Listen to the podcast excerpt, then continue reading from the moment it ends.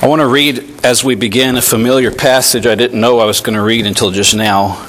This is from John chapter 3. The 19th verse says, This is the condemnation or the verdict or the, the conclusion that light has come into the world, and men love darkness rather than light because their deeds were evil. For everyone that practices evil hates the light, neither comes to the light lest his deeds should be reproved. But the one who practices truth or lives truth comes to the light that his deeds may be made manifest or clearly visible, that they're wrought in God. As we begin this morning, I, I want you to examine your hearts and say inside of yourself, to, to ask yourself and to ask the Lord, do I want my deeds to be clearly shown? Do I actually want to know what I am? Nobody's ever been saved by the grace of God until the Lord showed you who you really were. And who we really are before He saves us is hopeless, helpless, evil sinners. That's it. Christ Jesus came into the world to save sinners, the Apostle Paul said, of whom I'm chief. I think we forget that sometimes because after we're religious for a while, we start to feel like there's different categories of people. We start to feel like we're a little bit, I'm not quite like that guy out there. And, and I just feel compelled to remind us before we even get into this message, and maybe you'll understand why when we start it. I want to remind you there is no value in religion, there's no merit in religion, there's no justification in religion. Everything that matters is in Jesus Christ. Amen. Therefore, none of it is of us. Like I preached recently, Christ Jesus, our everything. And I mean that as literally and as sincerely and as accurately as possible. He's everything. Let's pray as we begin. Holy Spirit, I invite you to be here among us. I already feel you. God, but this is a, a hard prayer for the flesh to pray, to show us ourselves to examine ourselves, to reprove ourselves. Lord, we, we ask for your light to come. I don't ask for anything of myself. Lord, I don't care what I sound like today, how put together the message sounds. I, my, you know the infirmity of my flesh, Lord. You know my physical weakness. None of that matters, Lord. What we ask for today is the power of God. We ask for the clear manifestation of your presence. Come, Holy Spirit, be among us. You take all the glory today, all the credit, all the honor, all the praise. Lord Jesus Christ, you alone are worthy. Let the words of our mouths, the meditations of our heart be acceptable in your sight, Lord. And wherever there's darkness in our hearts today that you may show us, that you would that you would reprove it, that you would cast it out, that you would wash us by the water of your word, Lord. I thank you for this privilege and this opportunity to approach uh, the word of God and to preach the Word of God because that's how you cleanse us from our unrighteousness. So come today, Lord, and do that in Jesus' name. Amen. You know, Brother Josh, I I wanted to say I wish we prayed again. I'm so glad that God laid that on your heart I felt like we needed Him closer. We need to draw closer. I'm so thankful for His Word, and I'm so thankful that we can reach out and touch Him in prayer.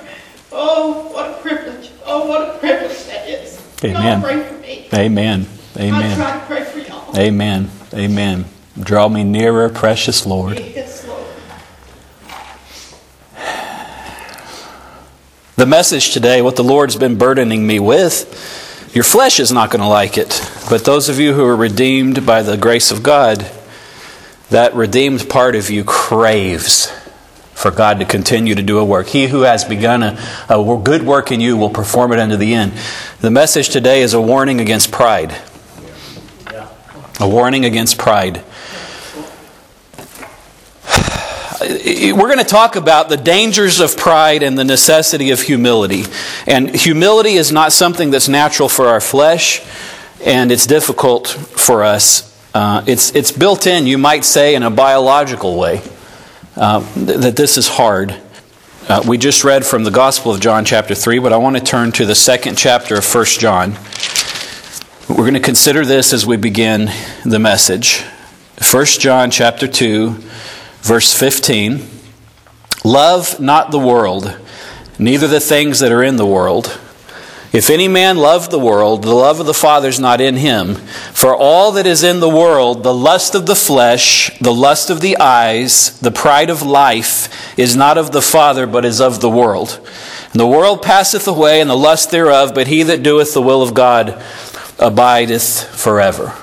Brothers and sisters, the only way we're going to live eternally is to do the will of God. Amen. Say, well, how do you do the will of It's not something you do, it's something you submit to and surrender to.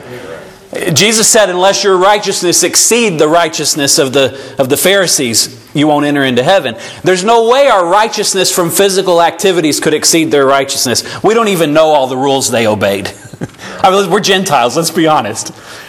He's saying there has to be a righteous transformation of your heart. Yes. And that only is accomplished through the Holy Spirit all that's in the world, the lust of the flesh, the lust of the eyes, and the pride of life is not of, of the Father, but is of the world. We need to take a warning to this today. The pride of life. There is something going on around us that the prince of the power of the air is in charge of, and that is to draw all of your attention, all of your energy to these things the lust of the flesh, the pride of the eyes, and the pride of life. And it's not new. This is how he deceived Eve. This. This is Satan's oldest tool in his toolbox and what he's continued doing all along. He's clever, he's cunning, but he's not original. He just he does what works.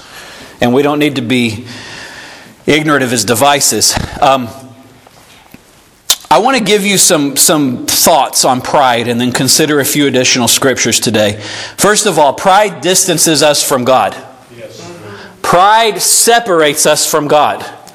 God dwells with the humble, but casts away the proud. If nothing else, I mean, we could, we could latch onto this, understand it deeply, and stop the message, stop preaching. If we could really understand, pride separates you from the presence of God. Therefore, why would you want any of it? God dwells with the humble, but casts away the proud. Pride is the underlying cause of all human suffering. You might not have thought about it like that before. I'm just I'm telling you some things God put on my heart as I was preparing this week. I really believe that pride is the underlying cause. Everything that's wrong in the world started with and is perpetuated by pride in somebody. It started with pride in that angel that was cast out of heaven, and then a third of the angels who were cast out following him, and then in the deception of the first man, the first woman, and then the man following her instead of God. It all started with pride. Yes. This is how dangerous it is. Pride, you might say this, and I'm dwelling on this because we need to get it. Pride ruined the world. Yes. Pride caused the destruction of humanity, except for the eight that got on the ark.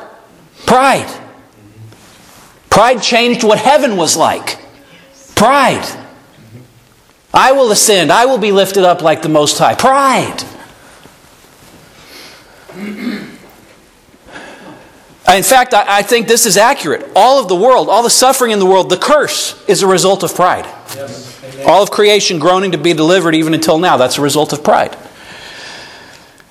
But, in contrast to that, humility. I really believe this humility is the foundation of all human flourishing. There's, there's a lot of so called humanitarians in the world. And you can find out the people who really want to do something good for someone else, they're humble people.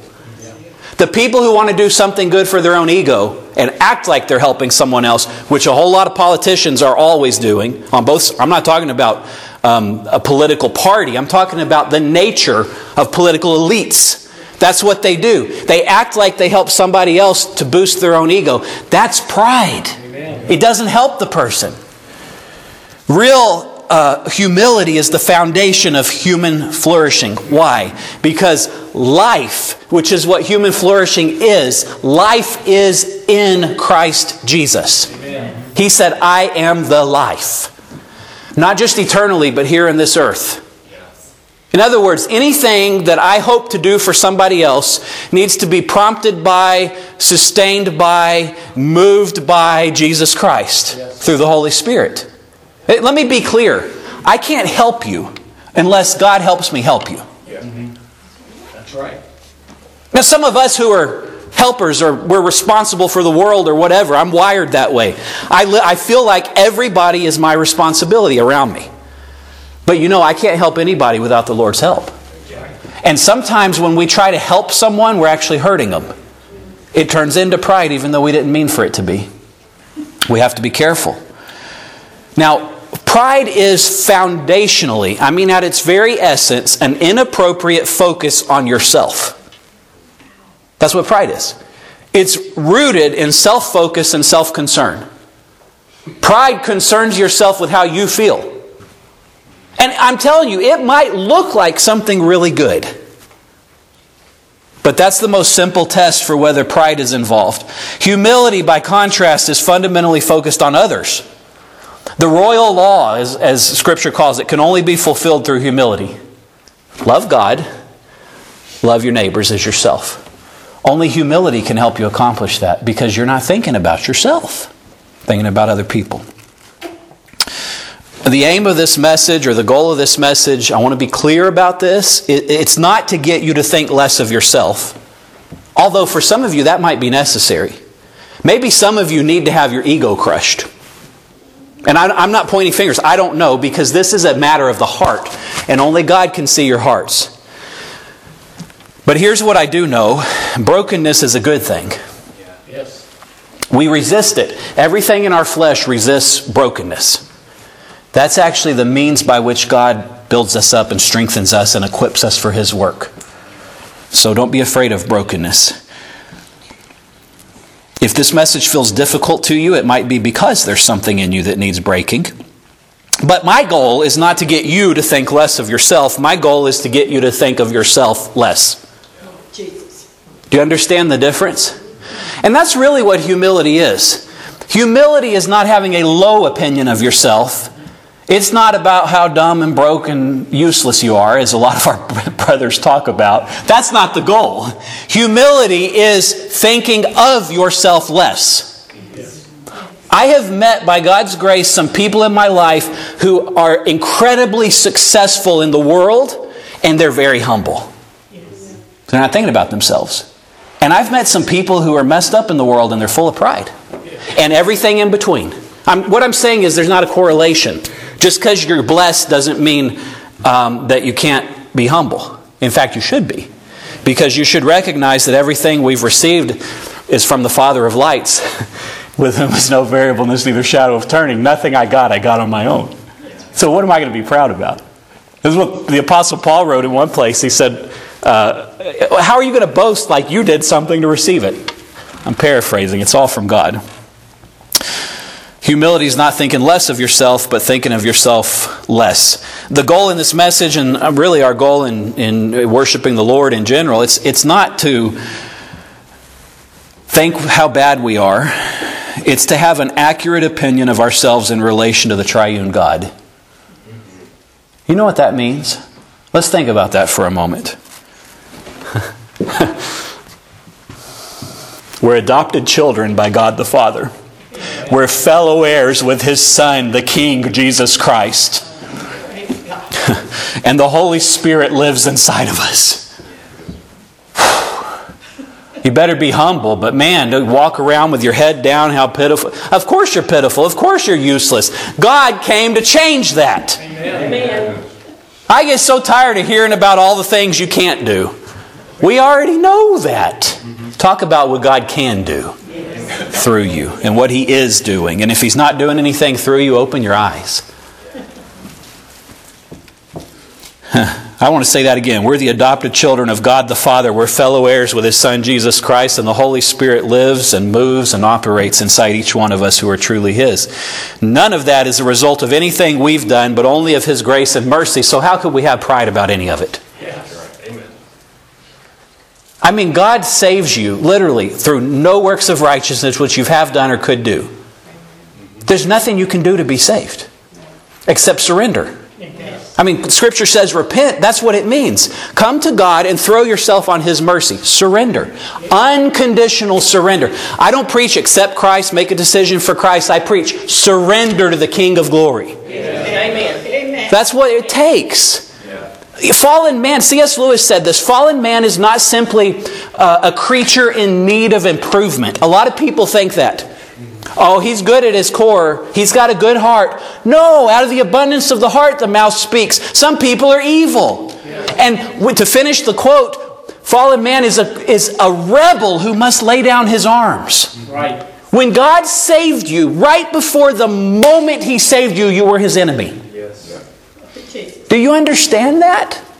Until the moment of unconditional surrender, while the Holy Spirit was drawing you, you were His enemy. Mm-hmm. You didn't do anything to make Him want you. He wanted you because He wanted to.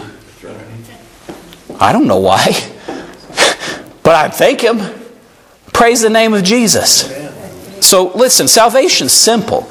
We make it complicated, we, we get all distracted about it. We're, we've already talked about we're coming into this, some people call it a revival, some people call it an effort meeting. I try to not call it a revival because who am I to say, I don't know. But here's the point our focus needs to be on the Lord and He needs to do it.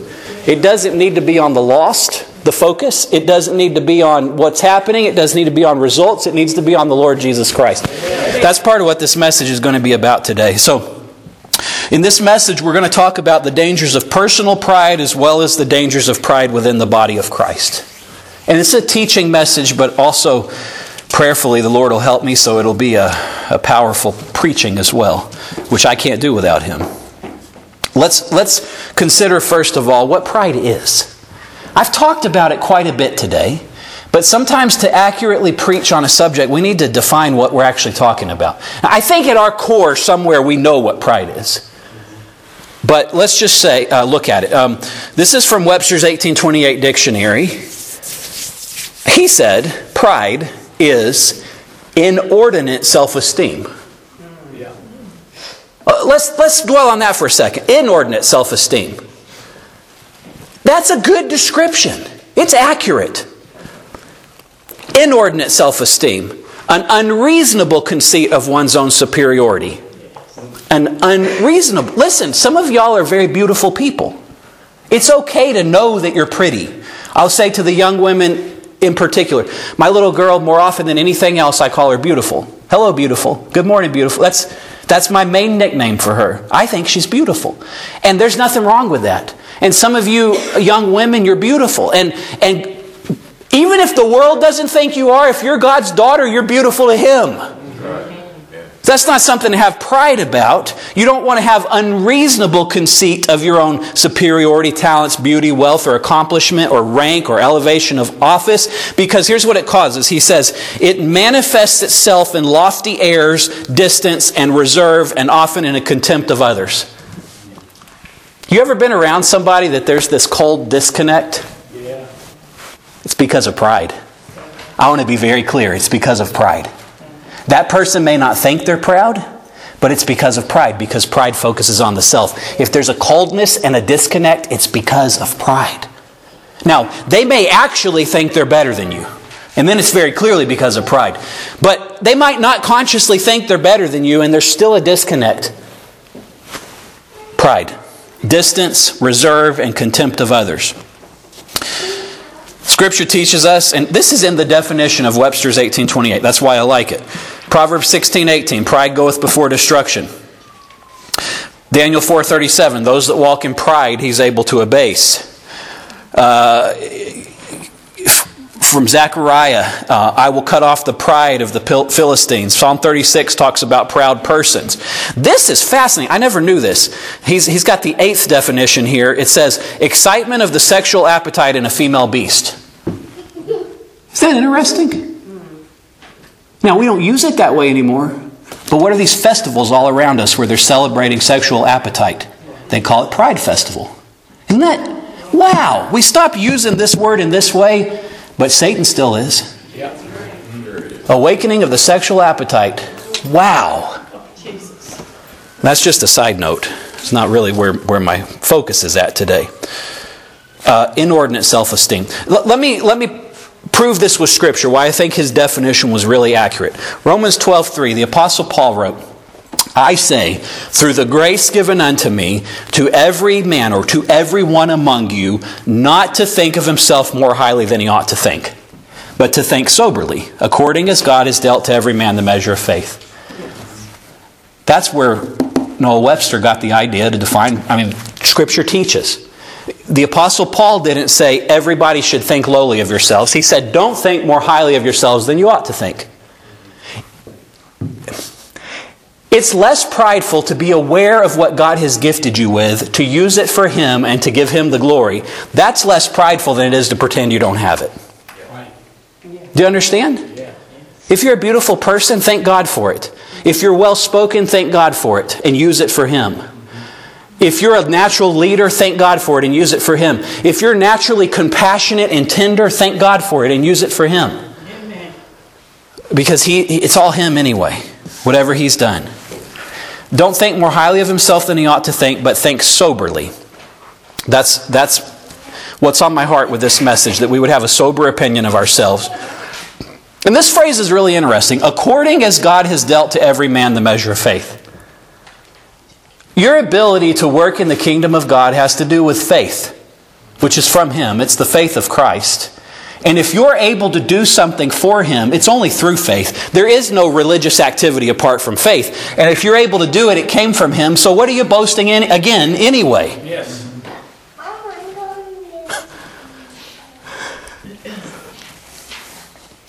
you know where the first example of pride in Scripture, at least this is the first really clear example that I see. It, there might have been pride before this, but I'm talking about you open up your Bible and start reading. Here's where you really clearly see pride. Genesis 3 6. When the woman saw the fruit of the tree was good for food, pleasing to the eye, desirable for gaining wisdom, she took some and ate it. She gave it to her husband who was with her, and he ate it. The lust of the flesh, the lust of the eyes, the pride of life. That's why Eve ate the fruit. And then Adam wanted to eat it because it was easier to listen to his wife than God in that moment. Adam wasn't deceived, Eve was. We've preached about that, and Scripture clearly teaches it. But Eve was deceived through. Now, she had not yet sinned. I want you to understand, at this moment, there was no human sin in the world. And yet that temptation was still there. Wow. So, if a person who had never sinned before could be tempted to sin through the lust of the flesh, the lust of the eyes, and the pride of life, we better be even more careful than we think. I'm talking about wary against pride. Yes. This is dangerous. It's not no big deal. Pride's a big, big, big deal. A few other scriptures about it. Proverbs 6, beginning in 16. These six things doth the Lord hate, yea, even seven are an abomination to him. A proud look, a lying tongue, hands that shed innocent blood, a heart that devises wicked imaginations, feet that are swift in running to mischief, a false witness who speaks lies, and he who sows discord among brethren. Wow, how many of those apply directly to the congregation? But the one we're focusing on today is, is pride. The, the seven things that the Lord hates. We're told from Proverbs, the very first thing he lists is a proud look. Another translation words it this way haughty eyes. You know? It, it's thinking that you're actually higher than someone else. A proud look. Have you, do you know, have you ever met somebody with a proud look? They carry, the most clear example of a proud look in Scripture is, is the Pharisees. Some of them were honest enough in their pride to say it out loud. God, I thank thee that I'm not as other men are. Extortioners, unjust, or even like this publican. Could you imagine being so proud? I like how honest that guy was. He was proud.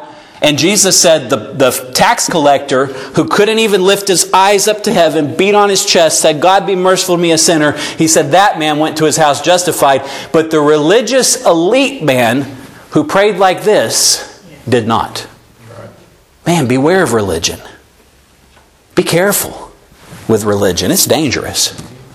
But you know what? Jesus isn't. Oh, he's dangerous to, to evil sinners if they don't repent and trust Him and surrender. But to us, He's not dangerous. He's a loving father and a loving brother. It's beautiful. A proud look. Be careful with that. this uh, isn't the thrust again, but a side note. Um, that last part of these, these seven things a false witness who speaks lies and one who sows discord among brethren. Another way of wording that is a person who stirs up conflict in the Christian community. Yeah. You know what we're taught to do with those kind of people? Mark them and avoid them. They're bad. They're bad. And I want to be very clear, church. Listen, God is adding to this congregation by His own purpose and His own grace. We better not take credit for any of it. And part of Him adding is there's growing pains. This, listen, it, we're supposed to be a body.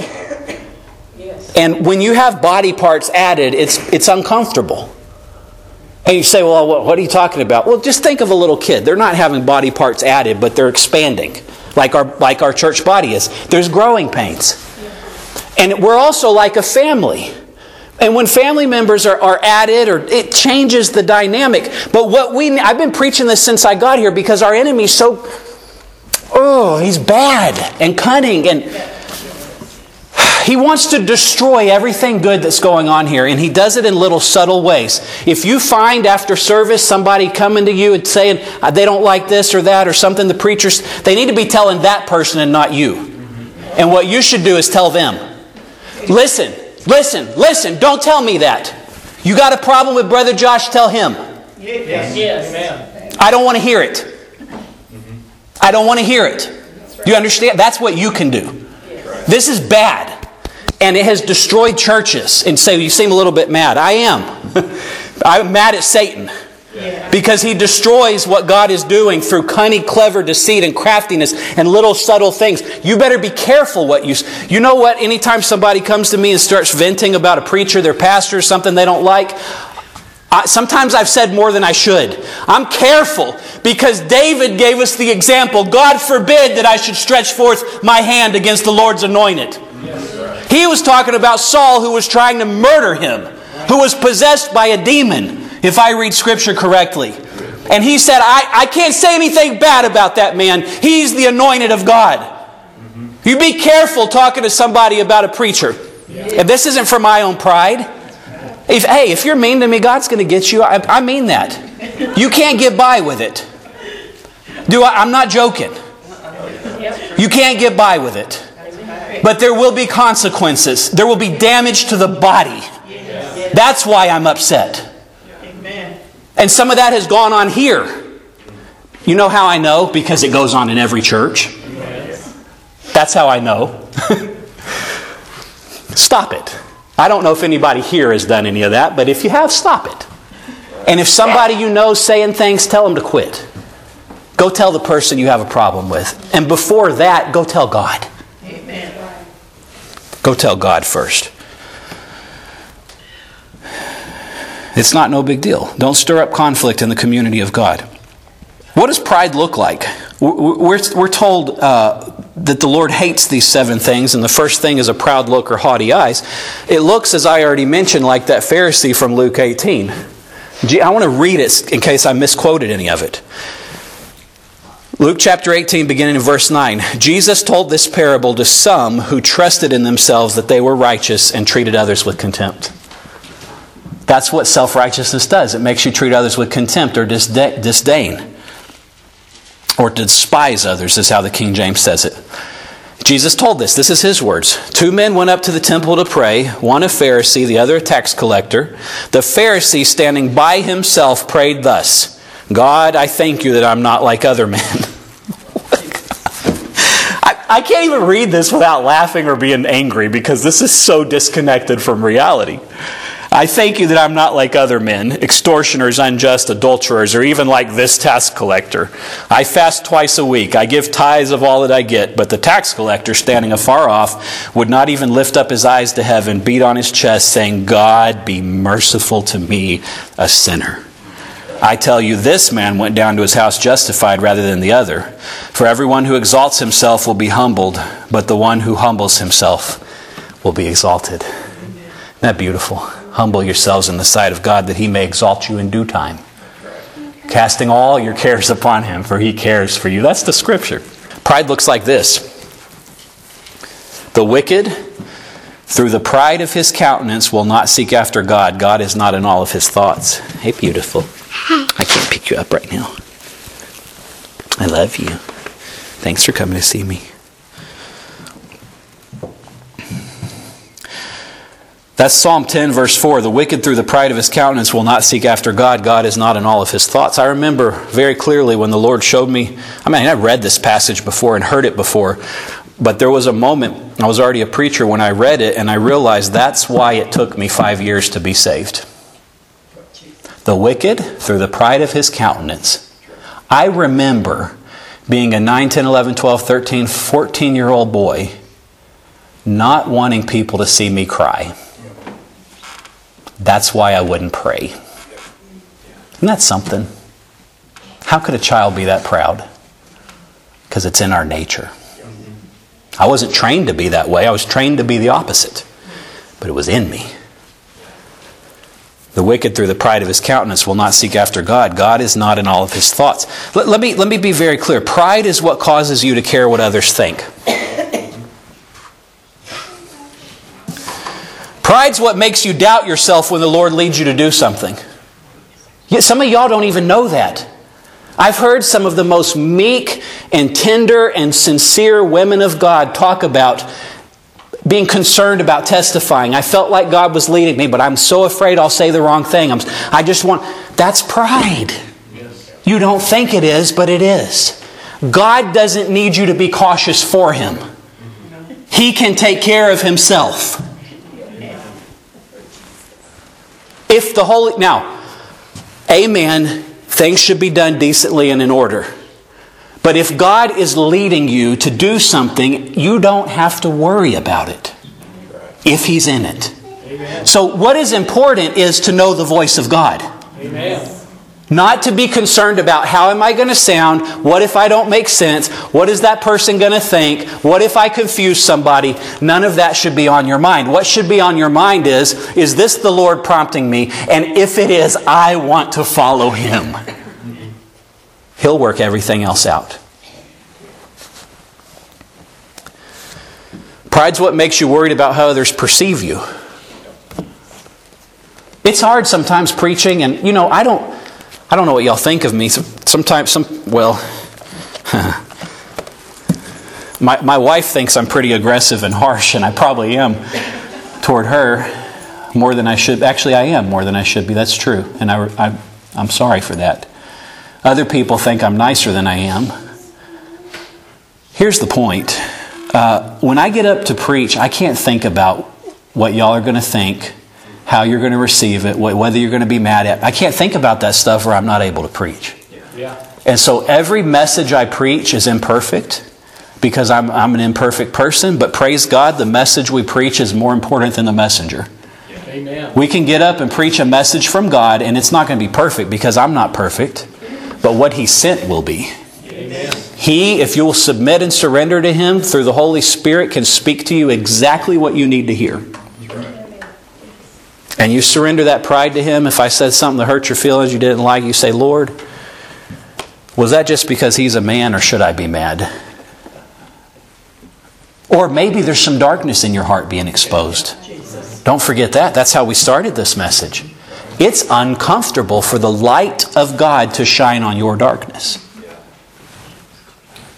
But all sincere children of God crave that. Pride's what, this is what I was talking about just now. Pride is what makes you worried about how others feel. You, the, you might not can tell this, but I, I, I hate it when somebody has their feelings hurt at me. I lose sleep over it because I, I'm, I'm kind of a direct I say what I feel like I should say. I'm a little bit direct, and I don't regret that. But man, if somebody's feelings are hurt at me, I lose sleep over it. But I can't not say what I'm supposed to say because I'm afraid your feelings will be hurt. Right? I can be gentle, but sometimes Jesus wasn't gentle. We can't worry about what other people feel we have to worry about, not even worry, we need to focus on what is God leading me to do? What will please Him? So you need to know the voice of God, and you need to know what God cares about. And that's how you need to govern your life. Pride is inextricably intertwined with self. Some of you still don't really understand that pride is a, is a, is a danger. Some of you still, you think, I'm not a proud person. And maybe you're not by comparison to somebody else, but the somebody else isn't the comparison. Jesus is. He's our standard. Self and therefore pride, again, is the root of all sin. Sin entered the world through pride, first Lucifer and the fallen angels, and then through even Adam. That's why we read from 1 John 2 in the beginning Love not the world, neither the things that are in the world. If any man love the world, the love of the Father is not in him. All that's in the world, the lust of the flesh, the lust of the eyes, and the pride of life, is not of the Father, but of the world. And the world passes away, and the lust thereof. But he that doeth the will of God abides forever. The pride of life is a dangerous, dangerous thing. And everything in our culture right now is um, centered around the pride of life. All the social media apps, all the, the marketing, the advertising, it's all about the pride of life. So it affects all of us. Let me give you a really clear test. I don't remember if I said this yet. If I did, then it needs repeating. This is a, a, simple question you can ask yourself to see if you have pride or if pride is a threat to you. Here, this is a really simple question Am I human? I'm not being funny. If you're a human, pride is a danger to you. You might be a, a, a humble person by comparison, but beware. You know, humility can become pride. You can become prideful about being humble. The enemy's so. I've, I've been there before. I mean, you, you, you're, you're like, wow, I. that conversation went really well. Or, like, you know, somebody, I don't.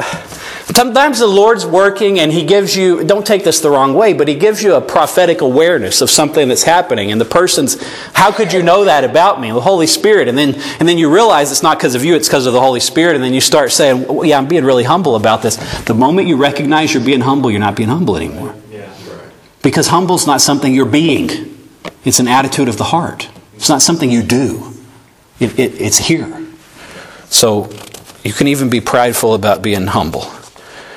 Okay, now let's talk. We talked about Scripture a little bit. We talked about personal pride and the dangers of personal pride. Let's talk a little bit before we close about pride in the body of Christ. And I, will mention this a little bit, but let's, let's take some time to dwell on it. 1 Corinthians 12 27 says, Now you're the body of Christ, and each one of you is a part of it. Or King James says, members in particular. Watch. I get a drink. My head, through the nervous system, told my hand to pick up this cup. But my elbow and my shoulder and the tendons and ligaments and the extensor muscles, and really even my core, because I had to bend over. Here's what I'm trying to say the head told the hand to pick up and get a drink of water, my whole body was involved. And if there's a disconnect or something broken in one of those joints, it affects my whole body. Some of you have operated with a shoulder injury. I got this this shoulder's messed up. I can't pick it up past there. And if I try to do something with this arm, my whole body has to compensate. Let, let me be really clear. God gives us the example that the church is a body. Some of y'all understand arthritis. Don't be an arthritic church member. Some of you have joints that are locked up and it makes the re- don't be like that. Don't be like that. The way we behave and where our heart is at and where our mind is at affects how the rest of the body moves and functions. We're supposed to all move in harmony and unison. We're supposed to move together. And the only way we can do that is if every body part is listening to the head and then is also submissive to the other body part. My brain, my head told my hand to pick up and clench this glass, but my elbow and my shoulder had to be willing to be moved along by what the hand was told to do. You understand? Yes. Sometimes God tells the hand to do something. He didn't tell the elbow to do it. He told my hand to go here and clench. He told the elbow to open up. Told the shoulder to lift. It is just like this in the congregation of God. And Paul, this is in chapter 12. I preached about chapter 13 recently. 12, 13, and 14 are all in the context of how the congregation of God should operate. We should be so consumed with love that whatever that elbow needs, that shoulder is going to do. Right. Let each one esteem others highly, more highly than themselves. Right? But we should also recognize if my hand thinks my head said, stick your hand in the fire, the elbow might say, I don't think I'm going to open up to that. That's not good. You see? God doesn't tell the body parts to violate His truth, but He tells them to be pliable and, and, and in harmony with the other body parts when He's leading. You're the body of Christ. There's a reason Jesus uses clear teachings like this. Now, as the body, our full focus must be on Christ the head. Period. The foot doesn't know what's best for the whole body. The left elbow doesn't know what's best for the whole body. Only the head knows what the body needs. And only when all the body parts are hearing and responding to the head and then moving together in harmony will the body function as Christ intended. Now, I don't know what body part you are, and you might not know either. Talk to God about that, He'll show you. But to use the metaphor that Scripture taught us, some of you might be a little pinky. You might be a thumb, you might be a wrist. Whatever you are, first of all, God made you that part on purpose. If you are a wrist, don't try to be a shoulder. Look at the difference in the size of these joints. Also, the wrist can only do this, it can't do all like the shoulder. You see what I mean? And if you're a foot, don't try to be a mouth. You're not lesser because you're a different body part. Paul expands on that. He says the parts of us that are less comely are the ones that receive more attention. Yes. I think about, I'll say this since Brother Joe's not here and he doesn't get on the internet and it won't go to his head, but y'all could tell him later. I think about somebody like him that sits there quietly most of the time, who's unobtrusive, who's not loud, who doesn't get attention. But man, is he dependable. And his dependability is not just in body, there's a dependable love there. There's an unconditional love that you feel. I've known people like that in my life. Praise God that I have. And some of you have too. And there's a characteristic humility. And part of that humility is he's not trying to be a part of the body that he's not. He knows he's not the mouth. He knows he's, I, I don't know what body part, but you understand what I'm saying? Don't try to be something you're not. Give God credit and glory for the things that He made you to be and move together in harmony with the rest of the body. Now, we're clearly told in Romans 8:26, likewise the Spirit helpeth our uh, infirmity or our weakness, for we know not what to pray for as we ought, but the Spirit himself intercedes for us with groanings too deep for word, groanings which cannot be uttered. If we don't even know what we need to pray, what makes you think you know what some other body part should be doing? You don't even know how to pray for yourself. That's Scripture. The Holy Spirit prays for us because we don't even know what we really need. Amen. Wow. So I'm up here. I don't know what body part I am. Maybe today I'm the mouth because I'm trying to speak what God put on my heart. I'm not the head.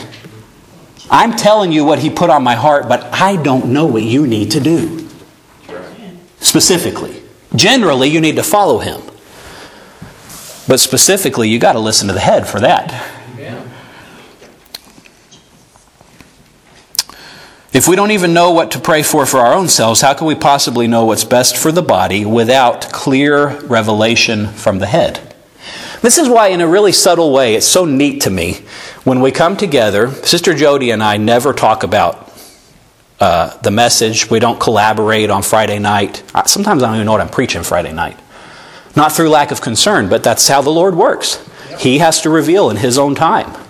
We don't say, What's your message going to be? Let me carefully craft these songs around it, schedule. No. But you know, many, many, many times the message and the songs go hand in hand. That's how God works. Because she's trying to hear from the head or whoever's leading singing, and I or whoever's preaching is trying to hear from the head. And when it's like that, there's harmony. Amen. It, when my head, see, I, I explained it earlier like my head told my hand to do this, but really, the head told the nervous system, and the nervous system told everything involved what to do. You know who the nervous system is in the body of Christ? The Holy Spirit.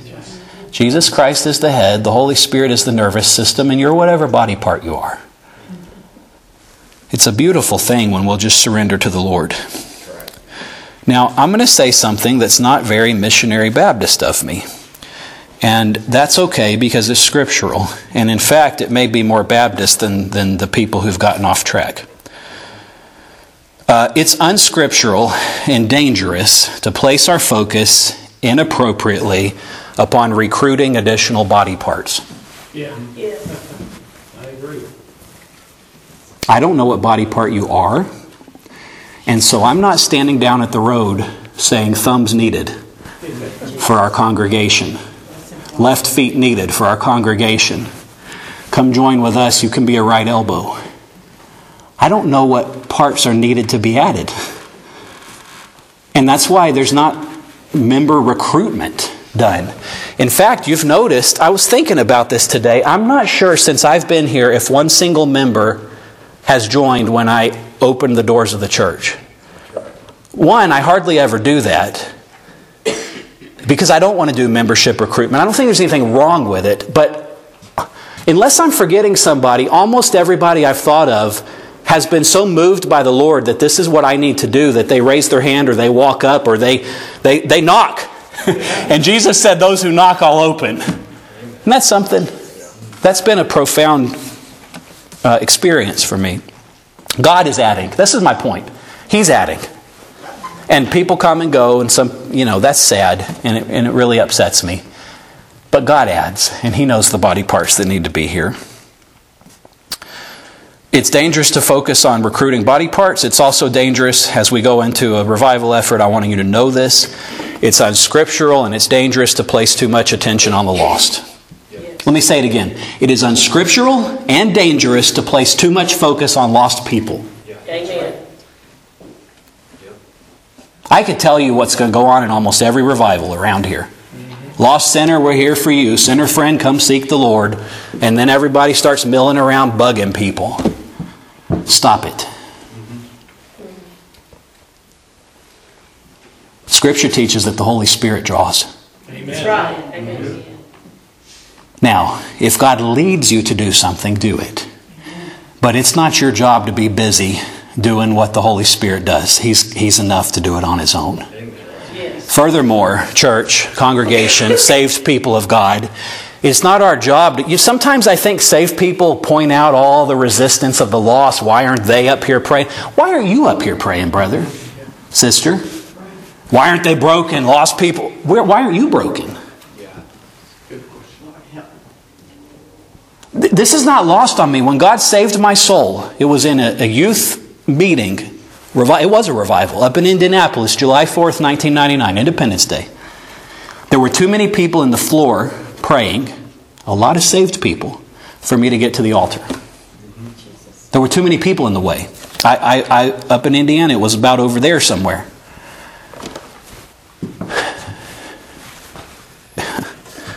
Let's not pick on lost people, expect them to do something we're not even willing to do.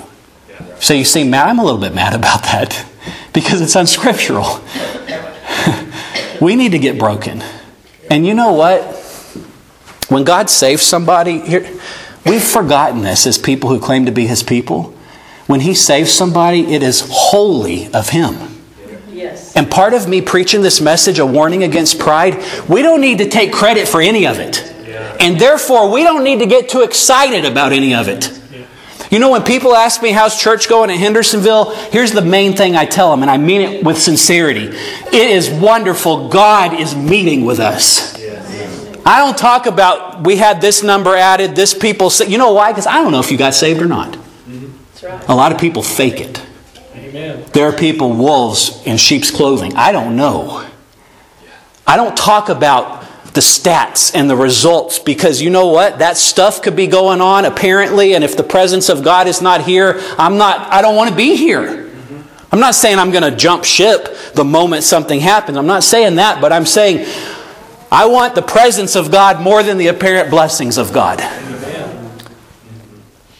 Because when I tell people the Lord's been meeting with us, that is purely honest. It seems like some people are uniting with the church. It seems like He's saving some people. Praise His holy name. But we don't need to glory in that, church. Listen, this is something our people, our brothers and sisters, have gotten in the habit of. It's dangerous. Yes, it is. You know why it's dangerous? Because only one person is worthy of any glory, any attention, any praise, and that's Jesus. Amen. We don't take credit for any of it. And we better not. I've said this in revivals. Maybe it's why I don't get preach get, get invited to preach a lot of revivals. I preach like this. And I say, lost sinner, we're not here just for you. That's right. They've been told their whole life. No wonder they go to the altar for 18 years. Mm-hmm.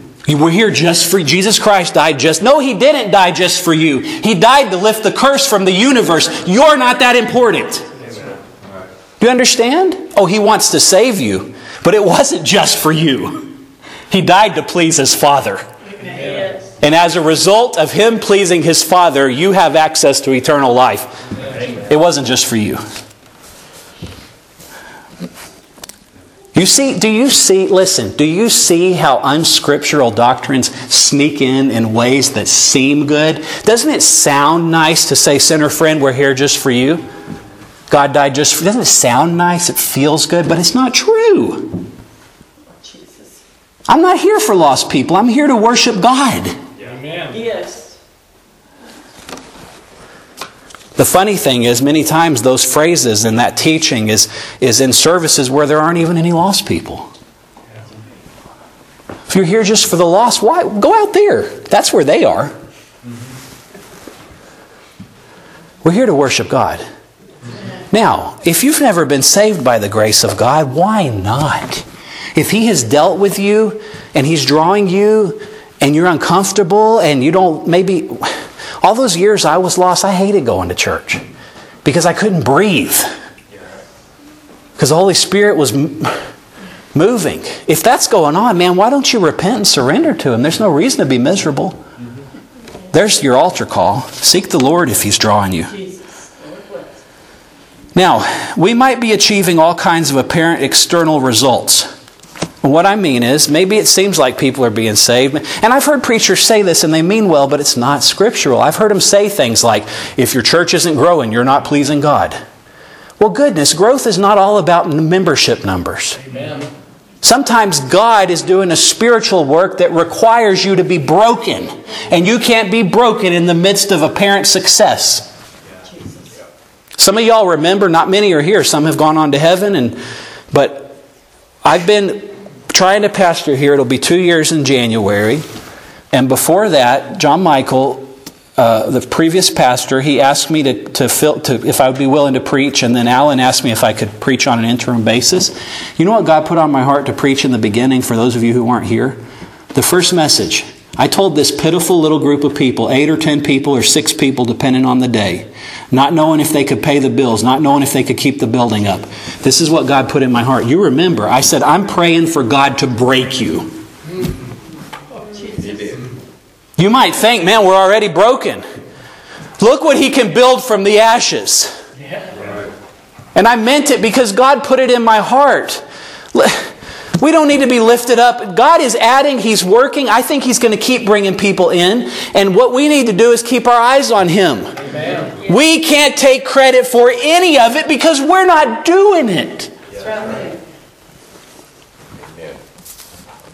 I love hearing all testimonies. People talk about being saved by God's grace, and so many of them talk about maybe they were exposed to the gospel at church, they started seeking at church, but a lot of them had to get off alone, get in their car, get in their kitchen, get in their bathroom, wherever, to be alone with God. You know why? Because salvation is a, a personal thing that God does with you, it doesn't have anything to do with any of us. Literally.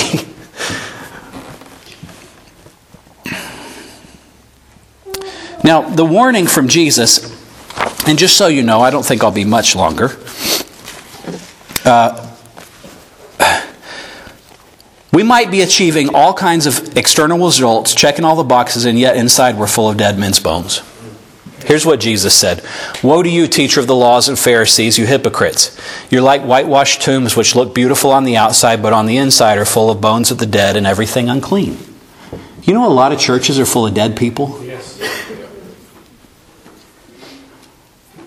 We don't need to do that. That's what religion does. And the Pharisees were the best religious people in history. Let's don't be Pharisees. There's a little children's song that popped in my head just now. It says, I don't want to be a Pharisee because they're no fair, you see. They did. They think they're better than everybody else. Let's don't do that. Listen, if Christ is the head, and I already mentioned this, then the Holy Spirit, among his other beautiful and glorious functions, is like the nervous system of the body. Just as the human body, so also in the body of Christ. The head sends instructions via the central nervous system to all the body parts, or Jesus Christ sends instructions through the Holy Spirit, but there can be blocks and problems inside the body that keep the message from getting through.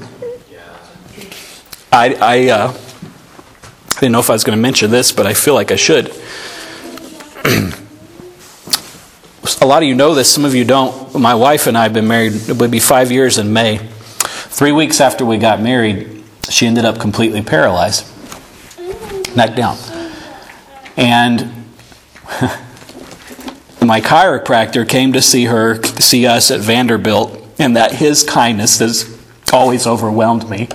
His father was, I didn't know, he was in late stages of Alzheimer's at the time, and I wondered why his dad was with him. That's why he couldn't be alone.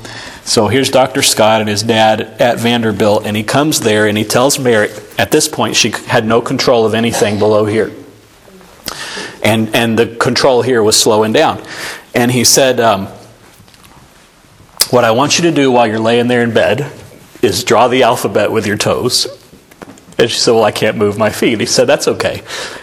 The brain knows. And if you'll keep doing that, it's going to establish the neural pathways quicker. Later, doctors and everybody said she recovered faster than pretty much anybody they had seen. And I think part of that is because of his instruction for her to focus on the head. Yeah. You understand what I'm, I'm not just getting emotional about an experience I had. I'm saying God allowed us to go through a hard time, and He continues to show me lessons about that. And she lived through a time when her body literally could not respond. And, and that doctor told her, You keep focusing on the head. Because when it gets back to where your body parts can hear, then the nervous system is going to be working better. Listen, there's going to be times in a church, in any church, where it's less good than it could be, or when it's better at other times, when things are great, when things are not so great, when we're moving well as a body, when we're not moving well as a body. If we keep our eyes on the head, Yes. it's going to work out. Does that make sense?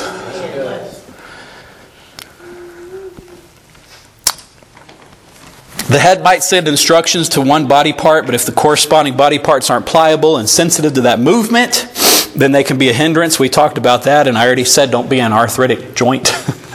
Let's don't do that.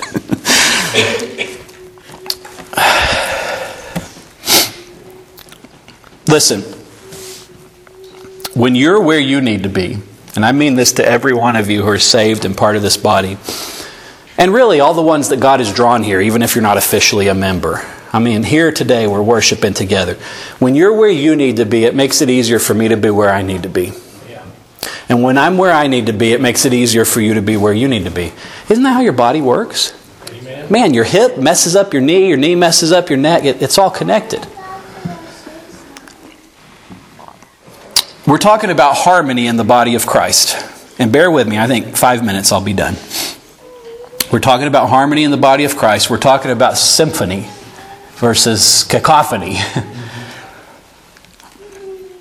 In this symphony and harmony among the members, none of us has to plan it or schedule it if we're surrendered to the Lord and ready and willing to do whatever He instructs us to do as the head. Y'all ever seen a band get together and play improv? I love that. I mean, you take some good musicians, it's amazing. They can. I've seen. I've seen four or five guys come together who have never played together before, and there's a crowd watching them, and the guy plays three notes, and everybody's on the same page. And sometimes they'll just say, "What key are you going to be in?" That's how we should come together. Yeah. Head, Jesus Christ, what key are you in today? Yeah. What key are you in? Are you in a key of joyful, exuberant excitement? Are you in a somber key? Are you in a key of concern? Are you in a key of compassion? Are you in a key of the Lord is my light? Where are you at, Lord? Let's be in that key.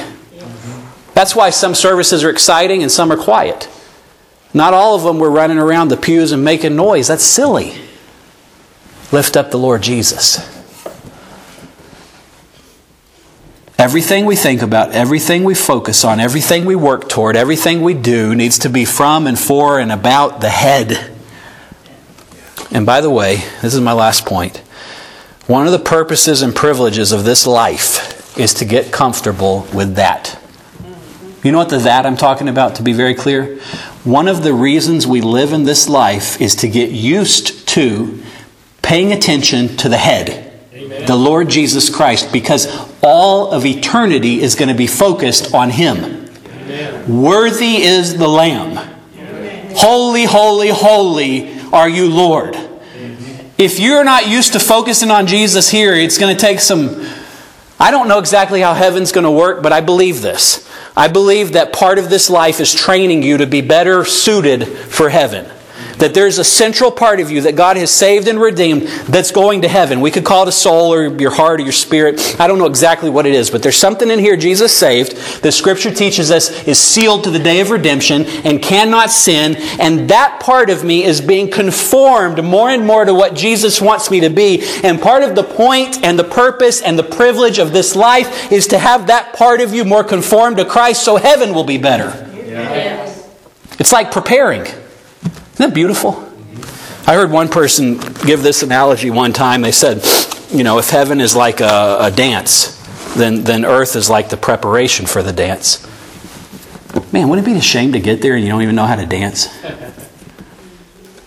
Really?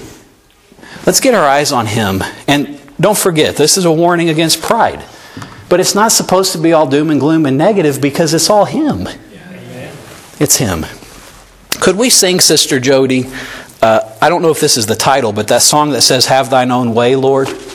Have thine own way. Thou art the potter, I am the clay. Mold me and make me after thy will while I am waiting, helpless and still. I think that's how the words go. Have thine own way, Lord. Let's stand and sing that song, please. I'm finished. God bless y'all. Follow the Lord if you need to seek Him, if you need to pray, if you just need to, to worship as we sing today.